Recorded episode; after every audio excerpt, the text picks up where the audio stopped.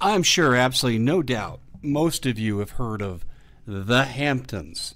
And when we say the word the Hamptons, we have to stick our, oh, you know, I don't want to say that. Oh, yes, I do.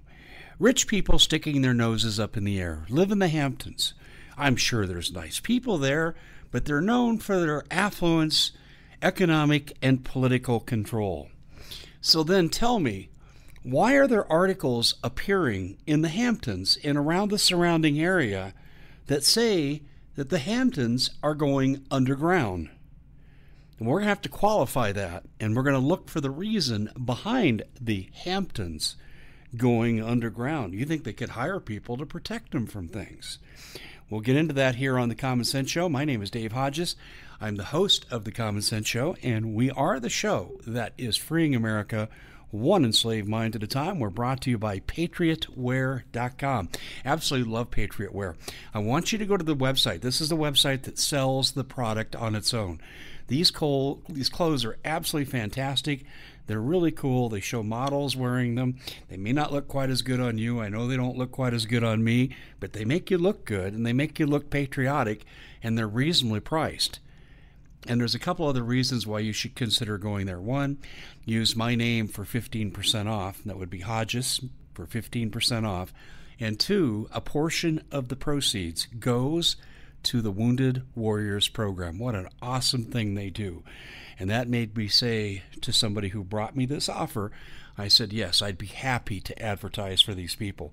Cool clothing, worthy social cause. The link is in the description box following this particular broadcast. So back to our primary question here. Why are the Hamptons going underground? Well, it's not all of the Hamptons. It's only some of the Hamptons. And can you figure out what would make snooty rich people go underground? What would they have to be afraid of? Well, nothing, unless they were Trump supporters. In interviews done with several people from the Hamptons, most of them requesting anonymity, they were saying, yeah, I can't wear my MAGA hat out, or Make America Great Again, and I can't wear a red Trump ball cap. I've been harassed for just wearing a red cap with no writing on it. These are things that I was reading. And so we've had to take our support of Trump underground. What does this say about the nation we live in? What does that tell you about what the left has brought to this country, where you can't even support your candidate? One person described how their car was horribly vandalized because they had a Trump-Pence twenty twenty sticker on the bumper. This is the America the left wants you to inherit. This is what they want to bring to you in the twenty twenty election. So we come to a familiar point in many of our broadcasts here on The Common Sense Show. We're asking you a question. And the question is this. Is this the kind of America you want to inherit, where you're afraid to support the wrong side because you might be brutalized, maybe even killed? Or is it time to get your, you know what, off the couch and get to work and start winning converts to the cause of protecting the Constitution and the First Amendment, and not to mention the Second Amendment, and while we're at it, maybe the Fifth Amendment and due process? Maybe it's time for all of us to go to work. Because if you got people in the Hamptons who have more money than God, afraid to go out in public in Trump clothing, then perhaps it's time that the rest of us stand up and educate fifty percent of the country that is dumber than a box of rocks by choice, and wake them up as to what's going on in this country. And you say, well, I don't really care about Trump. Yeah, but see, it could be your candidate tomorrow. It could be your church tomorrow. It could be your social cause tomorrow. And as long as one of us is picked on on any of those kinds of variables, then none of us are safe. And maybe this should motivate you to say, we really got to get to work. You see, it's not just that Trump needs to win the election. He'll get more votes than whoever he runs against. But you have to remember, we're going to see sixteen states that employ the use of George Soros-created voting machines. They were already proven to be fraudulent in the Hillary Clinton, Bernie Sanders twenty sixteen election in the primary. And you're saying, Dave, how can you prove that? I can't. But Stanford University did a study that I published two separate articles about on The Common Sense Show. Go ahead and use my search engine on the website and look up the articles for yourself, complete with documentation and quotes from the researchers. So that's one variable that Trump's going to have to overcome. The second variable is, why do you think Democrats want so many illegal aliens to come through the border, and they want to wipe out the border, and their supporters are being encouraged to call for the abolition of ICE, uh, say things like we should kill all Border Patrol people? Why do you suppose they're taking that position? Because, see, they can't win an election in a regular way, in a fair manner. So they need to bring in millions of people that are going to change the vote totals. Million. By the way, let's just talk about California and New York, and there's other states moving to embrace this. In California, for example, it doesn't matter if you're a citizen. You can get a driver's license. Oh, but wait a minute. Once you get a driver's license, you're now eligible to vote. And who are immigrants going to vote for? The party that says, ollie, ollie, oxen free. There are no borders here. Come across. America will pay for you. We'll give you free health care. We'll pay you Social Security even though you're not legally employed. That's who they're going to vote for. And I have to be honest, if I were in the position of an illegal immigrant, I'd vote for those people too, because they're helping to take care of me. And that's the objective of most people in this human race. They're called, hey, take care of me, I'll take care of you. You give me money, I'll vote for you. And see, that is going to flip the election if enough states begin to embrace these laws, because that's how red states become blue states. California used to be a conservative state. Can you believe that? Colorado used to be a conservative state. No longer is.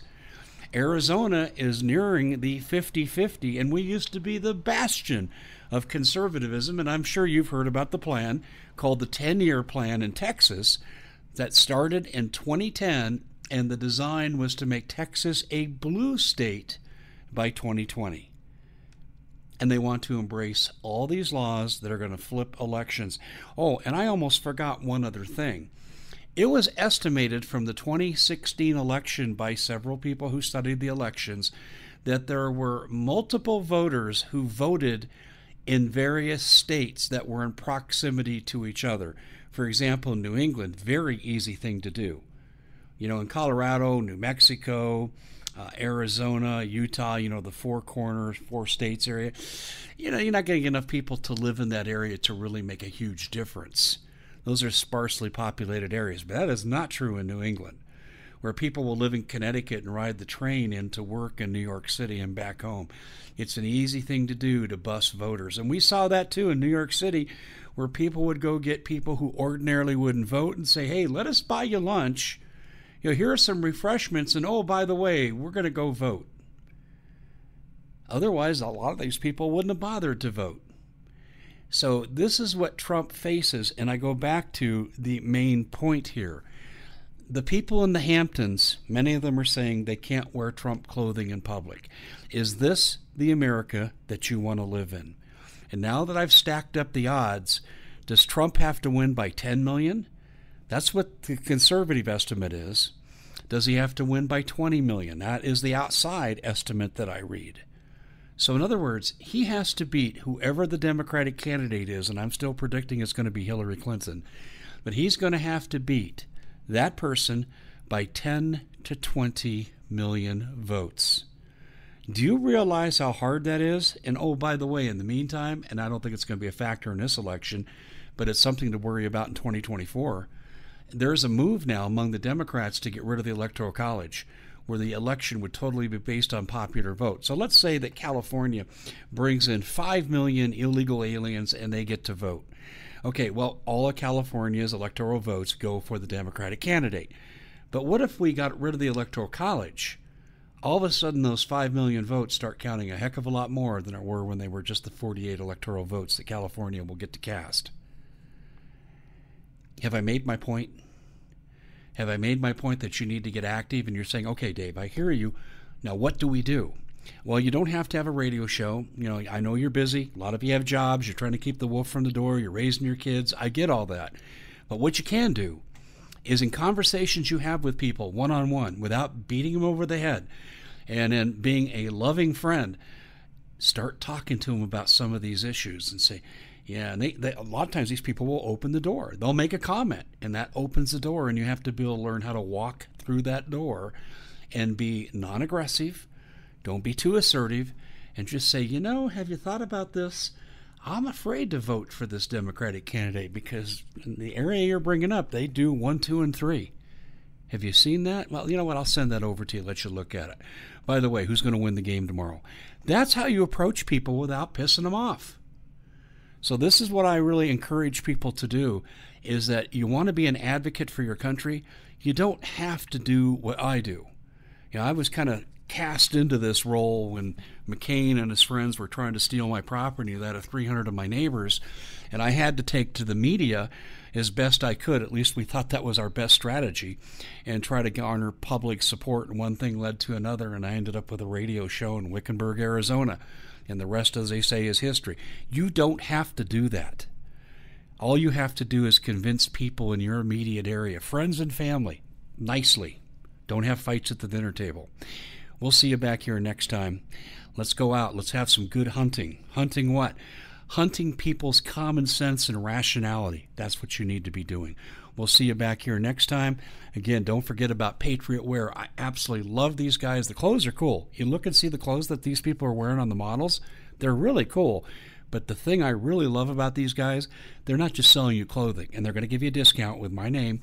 They are going to contribute to the Wounded Warriors program. We need to help people that protect us, and that's why buying products like this helps that end. We'll see you back here next time.